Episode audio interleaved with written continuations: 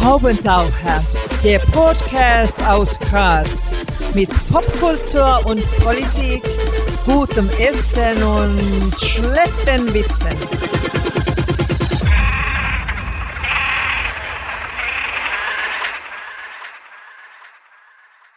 Hier ist der Haubentaucher Podcast. Einmal im Monat gibt es hier neue Kunst und Kultur und andere Haubentaucher-Themen aus Graz und dem Rest der Welt. Am Mikrofon Wolfgang Kühnelt, heute zu Gast und wir freuen uns sehr, Bernd Hecke, Sänger und Gitarrist bei der sagenumwobenen Band Pandoras kleine Schwester und Journalist bei der mindestens so berühmten kleinen Zeitung. Danke fürs Kommen. Danke für die Einladung. Ich habe mir gedacht, wir fangen einmal mit den Fragen an den Musiker an. Das wird jetzt die flauschigere Übung möglicherweise. Ähm, was unterscheidet den Musiker Hecke vom Schreiberling? Die gute Laune, die Perspektive auf die Welt oder gar nichts? Ja, wohl, da gibt es große Unterschiede. Ähm, oder vielmehr ein Defekt des, des Songschreibers, äh, der beruflich bedingt ist. Und zwar schreibe ich keine zeitkritischen Songs, kaum zeitkritische Songs, äh, und wie ich festgestellt, festgestellt habe, auch überhaupt keine politischen Songs. Und das hat ein bisschen damit zu tun, dass ich heute wahrscheinlich seit, weiß nicht, mehr als 20 Jahren ständig kritische Kommentare schreibe, Themen reflektiere, äh, Menschen beurteile, mich Menschen verteufeln. Äh, da ist sehr viel Reibung und Konflikt und da fällt mir jegliche Leidenschaft, wenn ich mich mit der Gitarre hinsetze zum Songschreiben, dass ich da in das Feld irgendwie mich bewege. Also es wird eher Song Contest und nicht Protest-Song Contest. Ja, wobei das tut mir ja ein bisschen weh, weil früher mal so vor 25 Jahren habe ich eigentlich sehr viele Songs geschrieben, die schon kritisch waren äh, und immer auf der Suche nach der Aussage und nach der, was nicht, überraschenden Aussage. Und das langweilt mich total. Naja, du bist noch jung, vielleicht kommt es später dann wieder, ne? Ich hoffe, ich hoffe. Die kritische Hecke-Phase. Ja, wo man irgendwie gleich anfangen muss, ist mit dieser Bandnamengeschichte. Wieso die kleine Schwester und wieso die Pandora? Ja, das ist a, auch eine komische Geschichte. Äh, angefangen hat es mit Pandora und dann hätte wahrscheinlich jeder die Büchse genommen. Das war mir dann irgendwie doch zu aufgelegt. Gibt es, glaube ich, auch schon zwei, dreimal als möglicherweise Bandnamen, Songnamen, Albumsnamen, Albennamen. Ähm, und ich habe dann den Ausweg über die Schwester irgendwie gesucht. Klingt gut, ist es hoffentlich auch. Äh, und habe dann eigentlich am ersten Album einen Song dazu geschrieben, der den Namen ein bisschen erklären soll, damit ich es nicht immer machen muss. Der Song erklärt es nicht ganz, lehnt sich aber an, an diese Büchsenlegende an, äh, wo die Pandora ja irgendwie alle Übel dieser Welt äh, entlassen hat. Äh, und die Hoffnung ist zurückgeblieben und ist eingesperrt geblieben. Und das ist eigentlich ein sehr schöner Gedanke, dass die kleine Schwester die Büchse dann noch einmal aufmacht und auch die Hoffnung rauslässt. Wiewohl es da, Vorsicht, Wikipedia-Wissen, ja eine, eine Nietzsche-Geschichte dazu gibt, wo der Herr Nietzsche einmal geschrieben hat, dass die Hoffnung eigentlich das größte aller Übel war. Und es eigentlich ganz gut gewesen ist, dass sie drinnen geblieben ist, weil die Hoffnung den Menschen immer weitermachen lässt wenn es auch noch so grauslich ist und möglicherweise wird es gar nicht besser, aber er hört nicht auf, sich zu schinden in dieser grausamen Welt. Ich habe mich dann dafür entschieden, dass die kleine Schwester uns rettet mit der Hoffnung. Es war dann ein bisschen. So wie die kleine Schwester, so wie die kleine Zeitung uns ja letztlich auch viel Hoffnung gibt und uns wahrscheinlich retten wird, hätte ich mir gedacht. So steht es zumindest in den Geschäftsbedingungen und im Abo-Vertrag. Eben. Ähm, die Band gibt es jetzt seit ungefähr zwei Jahren, wenn ich richtig recherchiert habe. Ja, so ein Jahr und ein, zwei, drei Monate. Wo hast du denn vorher gespielt und gesungen? Shower Only oder bei allen möglichen Bands, die uns entgangen sind? Ja, es ist, das ist eine sehr eigenartige Geschichte. Ich habe sehr früh begonnen, Bands zu suchen und habe immer nur so Bandanfänge gefunden, aber nie, das ist nie was geworden. Also so in der Zeit zwischen, keine Ahnung, 16 und 22 hat es ganz viele Anläufe gegeben und schon damals war ich mir ein bisschen im Weg, glaube ich, weil ich dann doch nicht so ein Rocker war, wie alle geglaubt haben. Also ich habe ich hab dann gespielt in einer, das hätte am Hardrock schwere Coverpartie werden sollen. Mit einem super Lead-Gitarristen, den habe ich dann nach der vierten Probe umdraht gehabt auf jazzige Riffs, dass uns dann der Schlagzeuger beide ausgeschmissen hat. Äh, ich habe tatsächlich einmal irgendwo in Antritts, kann ich mich erinnern, mit, mit, mit späteren Berühmtheiten gespielt, die dann so Ramblin' Sewerman, Diving Deep, vom Meister empfohlen, uh, Rising Girl, das war so diese, die, die Partie. Okay, ja. Äh, das hat aber auch nur einen Nachmittag lang gehalten und ist nichts geworden. Also ich habe irgendwie, weiß ich nicht, entweder habe ich nirgends reingepasst, war ich falsch gestimmt, war ich zu schlecht, wollte was anderes und habe dann eigentlich immer darunter gelitten und dann zu viel gearbeitet und zu viel Familie gehabt und alles abgebrochen und bin dann tatsächlich vor fünf Jahren wieder in das Bandgeschehen eingestiegen mit einer überraschenden Nachbarschafts- äh, hätte ich gesagt. So Klassik-Rock, Mainstream-Hardrock, ähm, wo wir sehr lang sehr viel Spaß gehabt haben, sehr viel Partys gespielt haben, auch ein Album gemacht haben. Die Band äh, heißt Sound Asylum. Ähm, und das war ein super Name, weil da haben alle gedacht, hey, Soul Asylum. Ich kenne euch irgendwoher, mhm. ich kenne euch, habe ich euch schon mal irgendwo gesehen oder gehört? Also das war dieses One-Hit-Wonder äh, Soul Asylum mit Runaway Train, glaube ich, war der eine Hit. Und die war groß genug, dass jeder den Namen irgendwie im Kopf gehabt hat, aber keiner gewusst hat, dass das schon mal gegeben hat. Und da haben wir, das, da haben wir, sind wir ganz gut als Trittbrettfahrer irgendwie auf dem Zug mitgefahren. Ähm, tatsächlich hat es da dann aber so eine Weichenstellung gegeben äh, bei, einer, bei einem Bandcamp in der tiefen Weststeiermark, wo ich meine ersten deutschsprachigen Songs mitgenommen habe und dann an Walzer, glaube ich, damals, der jetzt tatsächlich am Album, am ersten Album von der Pandora drauf ist, wo die anderen nicht so mit konnten. Und dann habe ich gesagt, ja, dann muss ich irgendwie Split off. Ein zweites Projekt machen. Und wie hat sich dann die Pandoras Schwester fusioniert oder gebildet oder zusammengefunden? Ja, da haben wir die, die, die Inge Zellenker-Reutner singt dort und die ist auch bei Sound Asylum mhm. an den Vocals. Und weil der zweistimmige Gesang sehr gut funktioniert hat, das heißt, das ist für mich super, weil sie kann richtig gut singen, singt das Ave Maria in der Kirche und ich weiß nicht was alles. Äh, und tragt meine Stimme ganz gut, weil ich bin jetzt nicht so der gelernte Sänger, sagen wir mal. Ich bin, also ich bin Autodidakt und mit sehr viel Herz und Leidenschaft, aber die Technik ist bei ihr daheim äh, und ist quasi mit zur Pandora gegangen Uh, und dann ist es irgendwie Zug um Zug gegangen. In Wahrheit ist das, führt das auch zum zweiten Thema, ist es ja eine kleine Zeitungband, weil am Piano und am Akkordeon spielt der Art Director, das ist der Erich Reppe. Einer unserer Social Media Profis ist am Schlagzeug, der David Knees. Und ja. Da hat er meine nächste Frage schon vorweggenommen, nämlich ob das quasi so eine inoffizielle Firmenkombo ist. Ja, aber unbedankt. Okay. Also es interessiert in der ja, Bude, in ja der Bude eigentlich nervt. Ne? Es ist oft so, dass, dass man natürlich extern beliebter ist als intern. Ähm, aber nach der Amerika-Tour, du wirst sehen, es wird irgendwann, es ist wahrscheinlich dem Alzibel gleich gegangen. Bei den ORF-Firmenfesteln haben sie nie gebucht, aber in Texas hat er spielen dürfen. Das ist Schicksal. Ja, aber wenn ich jetzt auch zuerst in die Wüste übersiedeln muss, damit ich dann zu Hause was gelte. Aber gut, wenn ich dann in den Skyroom äh, auf unserem Medientower eingeladen werde, dann bin ich auch zufrieden. Das Video auf der Dachterrasse, das könnte schon was, ne? Ja, da muss ich wieder was vorwegnehmen. Die dritte Single kommt ja im März, heißt keine Bläser und die haben wir auf einem Dach gedreht, aber in der Altstadt, nicht, nicht in der Neustadt. Das kann noch kommen, so mit, mit Windmaschine, ich sehe das schon vor mir kommen. kann was. Ähm, wenn man jetzt so eine junge Band ist, tut es besonders weh, wenn man de facto ein Jahr nicht auftreten kann? Ja, das tut wirklich ganz besonders weh, äh, weil wir es ja in erster Linie wegen am Live-Spielen eigentlich machen. Also mir geht es wirklich um den Spaß auf der Bühne, die nicht einmal eine Bühne sein muss. Also am liebsten ist es mal fast auf Augenhöhe, also wirklich so auf Partys. Da müssen nicht viele Menschen sein, ich muss nur sehen, dass sie einen Spaß haben. Und das tut richtig weh. Also bei uns ist, da geht es ja jetzt nicht um die Kohle, nicht? also den, den, anderen Bands fällt natürlich die Kohle. Für uns ist es natürlich eine, zweite Ebene und das ist ganz viel mit Spaß, äh, aber wir kämpfen natürlich um die Anerkennung und um die Freude auf beiden Seiten, im Publikum und auf der Bühne. Aber das macht es schon sehr, sehr zäh und ich merke es jetzt auch mit diesem Album, das wir jetzt eigentlich eh schon seit November vor uns hergeschoben haben und jetzt, wie gesagt, das, ich warte nicht noch eineinhalb Jahre. Du kriegst das halt in Wahrheit nicht richtig aussehen, wenn du nicht mhm. live spielen kannst. Du hast schon die Kohle angesprochen. Äh, ich gehe jetzt mal davon aus, dass ihr eben normalerweise jetzt nicht wahnsinnig viel Geld damit verdienen werdet. Aber umgekehrt steckt man da sehr viel rein. Also ich kenne jemanden von einer Grazer Band, der, der Name sei nicht verraten, wo ich mir denke, wow, also bei jeder neuen CD gehen wahrscheinlich 10.000 Euro rein, ja. Mhm. Und das meine ich jetzt nicht übertrieben.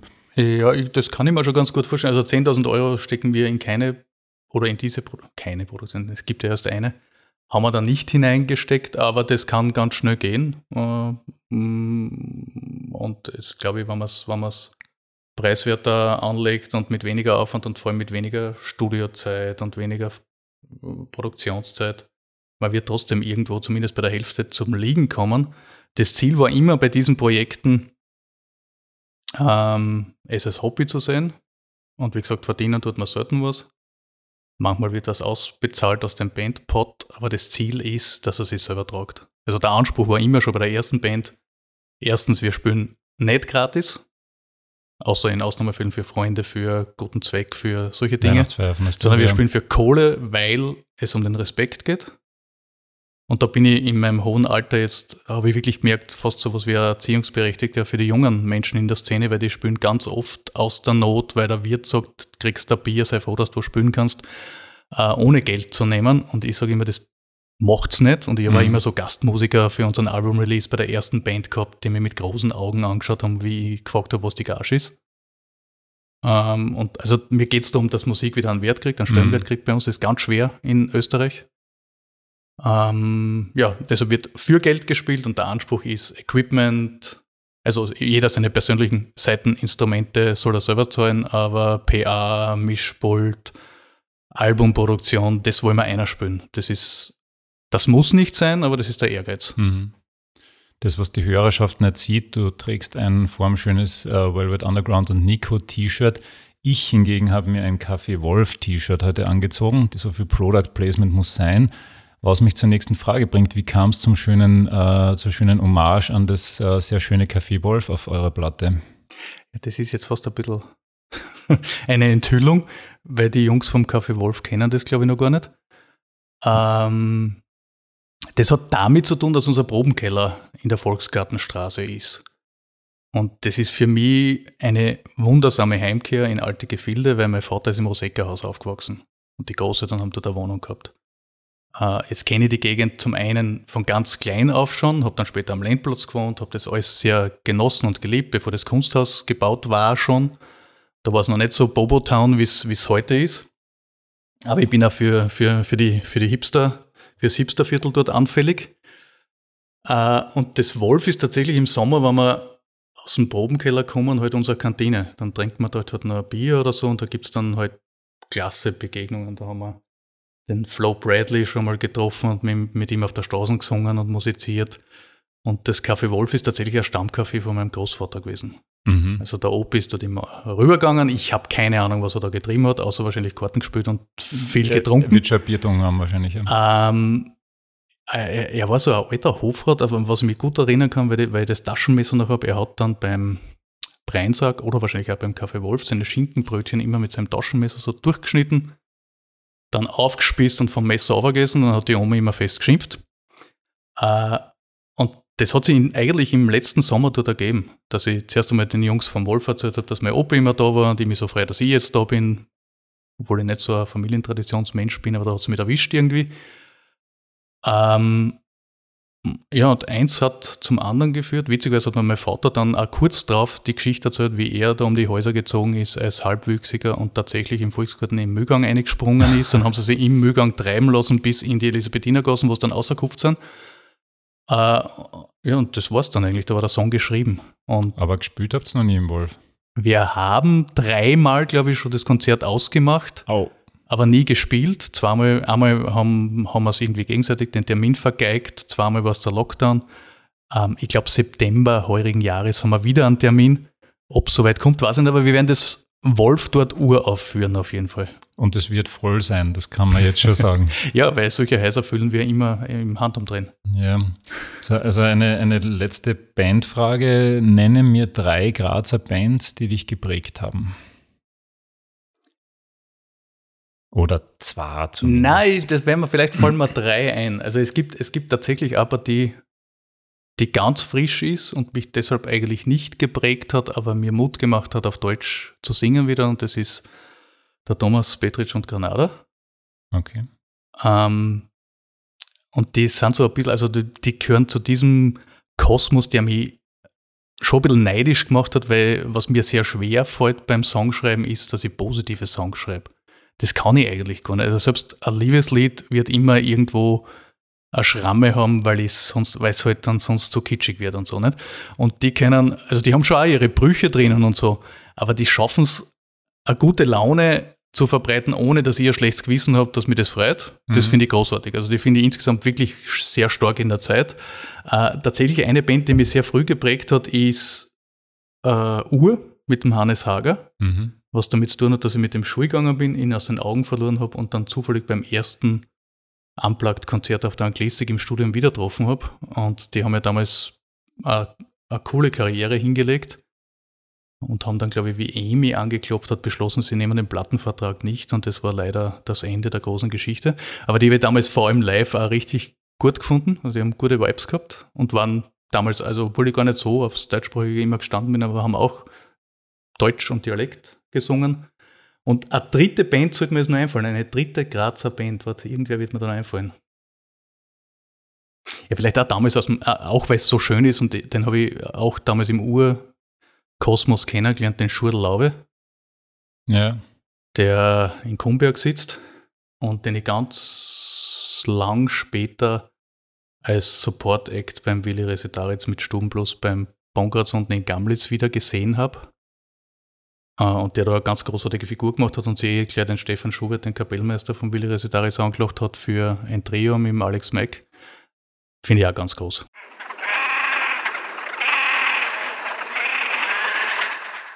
Eigentlich gab es ja wirklich viele Bands, muss man ganz ehrlich sagen, wenn man so drüber nachdenkt. Ähm, ja, und jetzt kommen wir mal ganz kurz zur zweiten ähm, Rolle in deinem Leben. Die Rolle, die das Geld verdient, damit man es dann unter Umständen wieder ausgeben kann im Café Wolf. Äh, du hast ein bisschen Jus studiert, dann Anglistik, Amerikanistik, ein Fächerbündel mit Medien. Wann hast du gemerkt, dass du trotzdem Journalist werden könntest? Wo liegt mein Lebenslauf?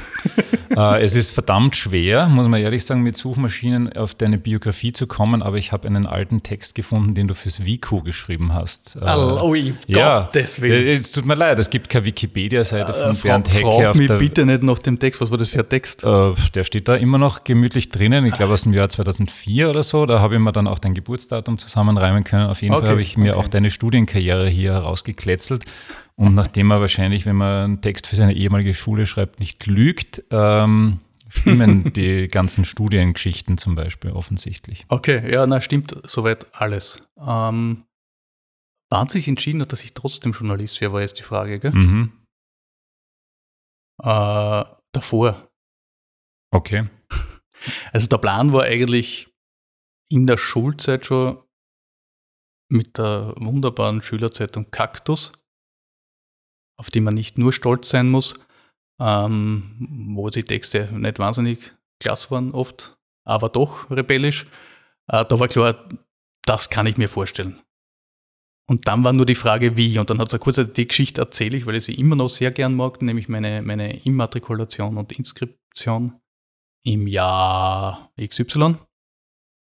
Da bin ich nämlich eigentlich mit dem Plan zur Karl Franzens gegangen, dass ich Regie studiere. Dann haben sie das gar nicht angeboten. Ne? Genau, dann bin ich dort gestanden am Schalter und gesagt, einmal Regie bitte. Und dann hat sie gesagt, das sind sie an der falschen Hochschule. Dann habe ich gesagt, wie jetzt? Und dann habe ich ja, gehen Sie um, Kunstuni, dort Regie. Dann bin ich zur Kunstuni gegangen, leer, also da war gar nichts.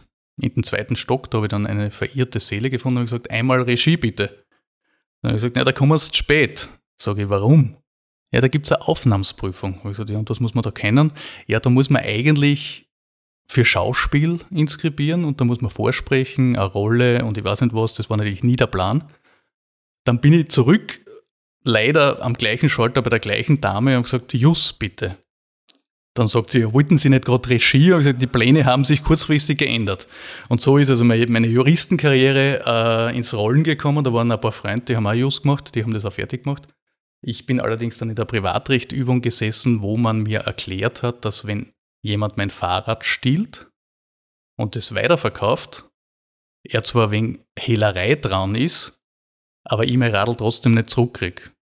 Dann habe ich gesagt, wenn das Recht ist, will ich es nicht studieren. Habe das dann mehr oder weniger sein lassen und ähm, habe den medienkundlichen Lehrgang dann mit beendet, weil der war also ich war mehr beim Bierbaron als beim medienkundlichen Lehrgang und habe dann mangels Alternativen, sage ich einmal, Anglistik und das Bühne, Film und andere Medien hat es damals geheißen, studiert, weil ich Praxisnähe vermutete. Was dann also war, weil ich bei der Zeitung angeheuert habe und das gesamte Studium eigentlich als freier Mitarbeiter gearbeitet habe und dort den Job gelernt habe. Jetzt sitzen da draußen unzählige Menschen und denken sich, was für ein Regisseur wäre der Bernd Hecke wohl geworden? Aber die Frage müssen wir leider offen lassen.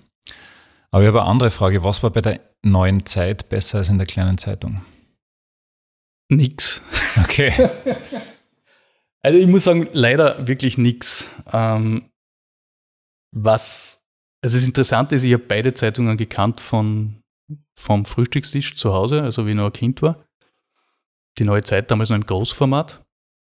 Ähm, und auch die Geschichte ist äh, eine, die zeigt, wie, wie zielstrebig ich bin. Äh, eigentlich wollte ich zur kleinen Zeitung nach der Matura, habe angerufen und habe gesagt, da bin ich. Ähm, dann hat man mir am Telefon gesagt, schicken Sie einen Lebenslauf und eine Bewerbung und Sie werden von uns hören. Das war nur nichts, habe ich nichts mehr gehört. Dann bin ich halt bei der neuen Zeit, glaube ich, direkt eingegangen und gesagt, da bin ich. Ähm, und die neue Zeit zum damaligen Zeitpunkt war schon so unter Wasser und verzweifelt, dass sie jeden genommen hat, aber keinen bezahlt. Okay. Äh, und das hat einmal ganz gut funktioniert. Also für die ersten Termine im Panthersaal im Brauhaus Buntigam für einen Jahreskongress des Blindenvereins hat man den Hecke dann einmal geschickt. Also das waren so die ersten, die ersten Schritte. Aber was dann dafür funktioniert hat, nachdem ich beschlossen habe, äh, für kein Geld dann doch nicht mehr arbeiten zu wollen, habe ich bei der kleinen Zeitung angerufen, habe gesagt, da bin ich. Dann hat es schicken ist eine Bewerbung und dann Lebenslauf. Und ich gesagt, das mache ich sicher nicht, das habe ich vor drei Jahren schon gemacht. Also entweder habe ich jetzt einen Termin beim Lokalchef oder ihr kennt mich. Äh, hätte ich das vorher gewusst, dass die liebe Ingrid Ruthmann, hat sie damals geheißen, später Breyer, bei dem Ton dann auch reagiert, wäre beim ersten Mal schon so frech gewesen, äh, beim zweiten Mal hat es funktioniert. Wir sind ja schon auf die Schwierigkeiten eingegangen, äh, die Person zu recherchieren. Ich habe zum Beispiel auf die Webseite der Kleinen Zeitung geschaut und da steht bei Ressort Steiermark Bernd Hecke. Jetzt büte ich mir aber ein, ich bin ja Kleine Zeitung-Abonnent, dass du hauptsächlich Graz-Geschichten schreibst. Ich weiß schon, Graz ist ein Teil der Steiermark. Aber wie erklärt man das? Ja, das erklärt leider schon wieder mich. Da hat wohl wer vergessen, das Ressort zu wechseln, nämlich auf der Visitkarte sozusagen. Also ich habe bis vor, keine Ahnung, zwei Jahre, drei Jahre, äh, habe ich das Steiermark-Ressort ja geleitet ähm, und bin im vorigen Februar gleichsam back to the roots gegangen, weil ich ganz lang Graz gemacht habe und habe das Graz-Ressort wieder übernommen. Ähm, zu einem Zeitpunkt, wo ich eigentlich vorher gesagt habe, nein, ich übernehme kein Ressort mehr, weil ich das zurückgelegt habe in der Steiermark. Aber irgendwie, muss ich sagen, mit Graz, das hat halt irgendwie so, ein, da komme da komm ich nicht aus.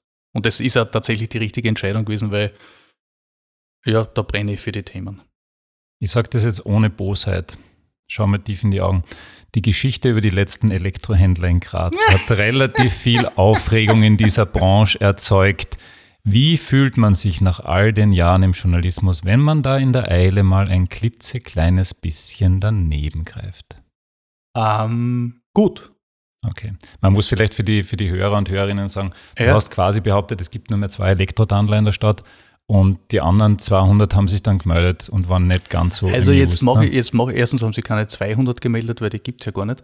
Ähm, aber jetzt mache ich jetzt sage ich mal, wie der Journalist wirklich tickt und warum es mir damit gut gegangen ist. Gut gegangen ist es mir damit, weil ich alt genug bin, damit umgehen zu können. Tatsächlich hätte ein, eine geringere Falschformulierung oder ein geringerer Fehler vor 20 Jahren mir schlaflose Nächte bereitet. Schlaflose Nächte. Und da gibt es viele, viele Beispiele, wo man um 23.30 Uhr leider schon in Druck ein Halbsatz eingefallen ist, wo ich mich frage, warum ist mir der eigentlich, warum habe ich den überhaupt mhm. geschrieben und warum fällt mir jetzt auf, dass der da drinnen steht. Äh, in dem Fall behaupte ich ja, so wie jeder gute Journalist es behaupten würde, ich habe eigentlich recht gehabt, weil wir sind ja selbstgerecht, ähm, so wie ich es gemeint habe. Aber die Formulierung war natürlich ein totaler, also ein totaler Anfängerfehler, weil so absolut zu formulieren mhm. und keine Hintertür offen zu halten, ist einfach falsch. Äh, jetzt habe ich den Gaschler schon nur aus Goodwill mitgenommen, weil er in das Format nicht hineingepasst hat, das ich im Kopf hatte. Und tatsächlich die meisten anderen, die sie, also so viele haben sich gar nicht gemeldet, aber die, die sich gemeldet haben, hätten dort auch nicht hineingepasst. Aber, so ehrlich muss man sein, sie sind Elektroeinzelhändler und sind als solche auch eingetragen.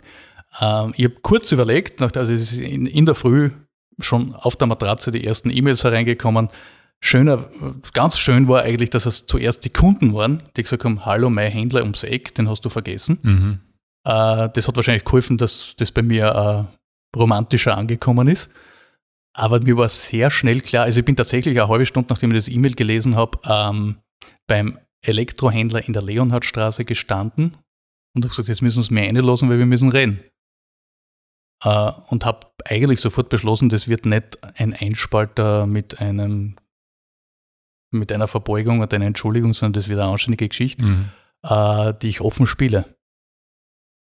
Und bis zum pensionierten Kulturchef von uns, der Frieder Hütter, aber auch von außen habe ich selten so viele Reaktionen bekommen, äh, die zeigen, dass man, wenn man mit Fehlern offen umgeht, mehr gewinnt, als wenn man sie verbiegt.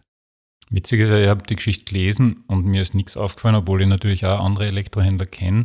Also manchmal ist es ja, manchmal fallen einem Sachen halt schneller auf, manchmal macht man selber ordentliche Schnitzer, ist mir auch schon ab und zu mal ganz selten, aber doch passiert. Aber da vielleicht mal generell, wir wissen alle, dass die Arbeitsbedingungen im Journalismus jetzt nicht unbedingt rosiger geworden sind. Ich meine, vielleicht gegenüber der neuen Zeit, aber an und für sich nicht. Hast du schon das Gefühl, dass es schneller gehen muss, dass man vielleicht nicht so viel Zeit hat zum Gegenchecken, dass halt deswegen auch Fehler passieren? Ja, also in dem konkreten Fall war es, glaube ich, weniger ein Recherchefehler als wirklich ein Formulierungsfehler. Mhm. Und in Wahrheit war das ein halber Satz, aber der hat der Geschichte natürlich eine, eine Tendenz gegeben, die völlig daneben war.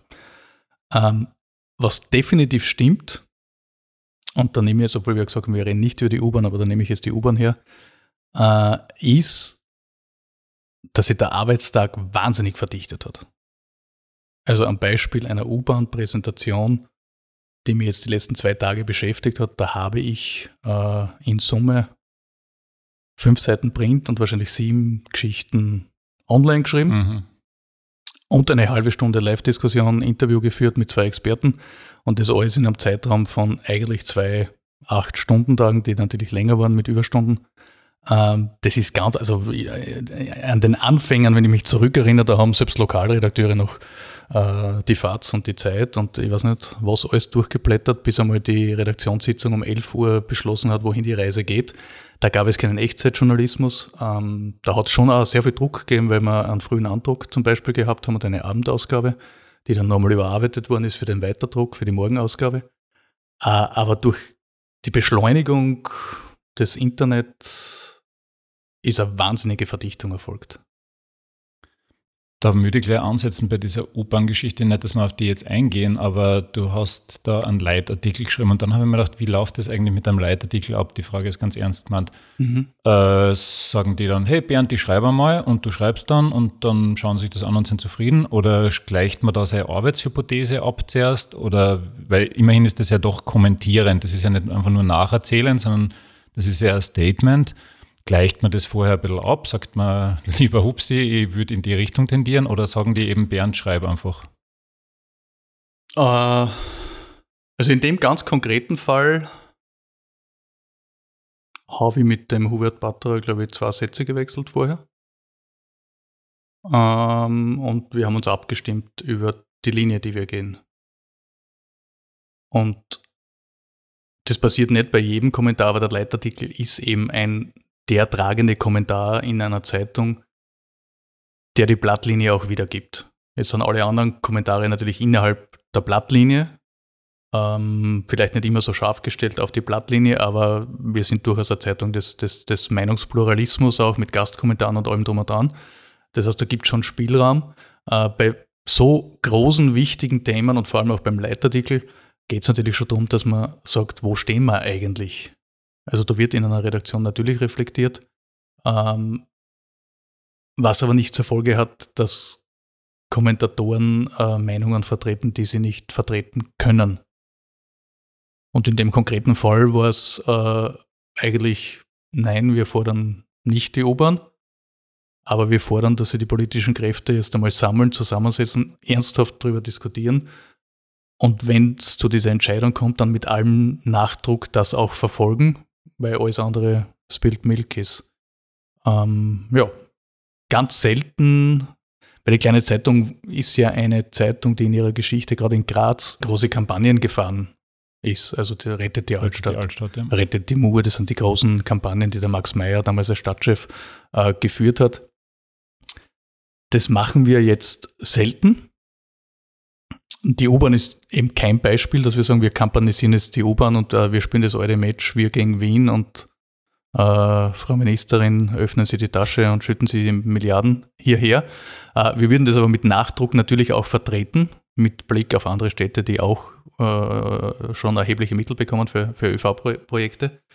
Ähm, aber tatsächlich war jetzt äh, im vorigen Jahr mit diesem Lockdown wieder so ein Thema, das auch in Absprache mit dem Chefredakteur und als Blattlinie ähm, vereinbart worden ist, nämlich diese Verkehrswende auch stärker zu propagieren. Also mhm. da haben wir Serien gemacht, da haben wir uns sehr stark aufgesetzt. Zum ersten Mal seit langem eigentlich, dass wir so, so exponiert vorgegangen sind, im, durchaus im Glauben, dass das einfach notwendig ist und dass jetzt ein, ein, ein Fenster offen ist in, in dieser Zeit.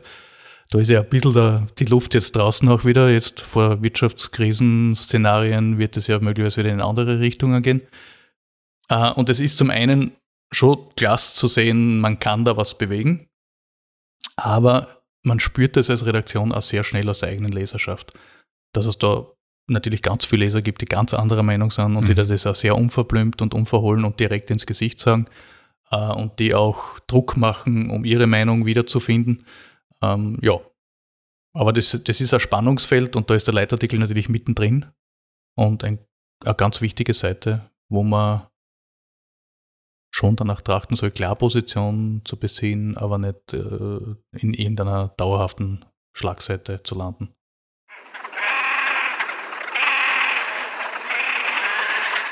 Du musst ja heute noch was äh, schreiben gehen, hackeln, wie wir sagen. Insofern werden wir ein bisschen kürzer mit den Fragen und kürzer mit den Antworten, bis wir uns dann total in ein Staccato reintheatern. Ähm, aber so quasi die, die, das Finale lauert schon langsam. Wie viele Digital-Abos von anderen Medienunternehmen hast du? Passt. Nächste Frage. Ähm, Gastro hast du auch zwischendurch einmal gemacht, immer wieder mal, glaube ich. Ähm, was war denn da das Highlight? Was war da der Tiefpunkt? Vielleicht ohne Namen zu nennen, die dich da verklagen könnten. Also der absolute Tiefpunkt war, ich nenne seinen Namen nicht, weil der wollte mich verklagen, habe ich zumindest über Umwege gehört, ähm, ein Wirt, der die Murinsel übernommen hat. ja, weiß Gott, schwierige Zeiten hinter sich hat und bis heute nicht wirklich klar Schiff machen konnte. Ähm, und dort ist es mal wirklich passiert, da haben wir damals das Stadtmagazin G7 gemacht, so eins meiner Lieblingsbabys der letzten Jahre. Äh, da bin ich hingegangen relativ früh nach der Eröffnung, was ein bisschen unfair ist, also Gastrokritiker. Ja, das ist part of the job, kennen die Gastrokritiker. Ja, aber Gastrokritiker äh, sagen dann oft, man geht früh hin und dann aber ein zweites Mal ja, okay. und, und, schaut, ob es besser geworden ist. Aber dort habe ich tatsächlich ein Baguette, glaube ich, bekommen, das im Kern noch tiefgefroren war. Und es war auch sonst irgendwie nichts, was passt hätte. Das habe ich dann eigentlich ziemlich direkt geschrieben. Äh, interessanterweise sind wir dann trotzdem atmosphärisch zusammengekommen später einmal. Da sind wir noch beim Thema. Kollege Martin Gasser, also dein Kollege vor allem, äh, hat kürzlich nichts Nettes über eure Kantine gepostet. So schlimm? Äh, ich esse selten. Ich, ich arbeite mehr. Ähm, aber nein, ich finde es eigentlich nicht so schlimm. Also manchmal ist nichts dabei, aber meistens kriegt man es schon runter. Schon mal die Amanda Klachel schreiben dürfen? Äh, ja, ich habe sie, hab sie einmal geschrieben, weil mir was eingefallen ist. Das war irgendwann, keine, irgendwas mit Haider oder FPÖ. Äh, es war eigentlich eine richtige Megawuchtel, habe ich gefunden, sonst hätte ich es nicht angeboten. Das Blöde war nur, dass ich am nächsten Tag in der Kronenzeitung beim, äh, wie heißt der nochmal? Aha, dem Typen die gleiche da. Pointe gefunden habe. Ja, na, die war trotzdem gut, aber Aha. sie war halt eigentlich nicht originell, sondern aufgelegt offenbar. Okay. Dann habe ich mich zurückgezogen von der Amanda. Das war eh auch wieder das, das, das äh, Stichwort für die nächste Frage. Wie oft im Monat liest du die Krone? Ja, jeden Tag natürlich. Naja, könnt Nein, in der, in der, in der, tatsächlich, also nicht nur die Krone, aber in der, in der Beobachtung des Marktes und der Mitbewerber. Und das ist auch, daraus erklärt sich ja die Antwort auf die Digital-Abos. Äh, also ich habe einen Zugang. Mhm. Und keinen privaten. Okay. Letzte Frage, bevor wir in den Word-Rap taumeln. Ähm, du kennst die Stadt recht gut, denke ich mal. Was würdest du denn machen, wenn du für einen Tag Bürgermeister wärst? Ha! Für einen Tag Bürgermeister. Äh, ich würde den Griesplatz herrichten lassen die, und die Griesgasse und die Fußgängerzone vom Griesplatz bis zum Landplatz ziehen und im Idealfall äh, mir tut eine geile Wohnung sichern. Aber ohne Korruption natürlich. Okay. Die Verknüpfung von Bürgermeistern und Immobiliengeschichten sind oft ein bisschen heiklig, da muss man ein bisschen aufpassen. So, dann kommen wir jetzt zum berühmten Word-Rap. Also ganz kurze Fragen, ganz kurze Antworten bitte. Beatles oder Doors? Ah, das ist ja eine der gemeinsten Fragen überhaupt. Doors. Okay. Red Bull oder Gösser? Gösser. Rot oder schwarz? Schwarz. Das habe ich befürchtet. FM4 oder Antenne Steiermark? Das ist eine Gemeinheit, aber FM4. Okay, das, das habe ich gehofft. Print oder online? Online. Im Zweifelsfall lieber reich oder berühmt? Berühmt. Danke fürs Kommen, lieber Bernd Hecke. Dankeschön. Liebe Hörerschaft und Hörerinnenschaft, das war's für dieses Monat. Ähm, wir überlegen ernsthaft eine Steigerung der Frequenz dieses Podcasts, aber dazu müsst ihr schon alle noch eure Freunde und Freundinnen überreden.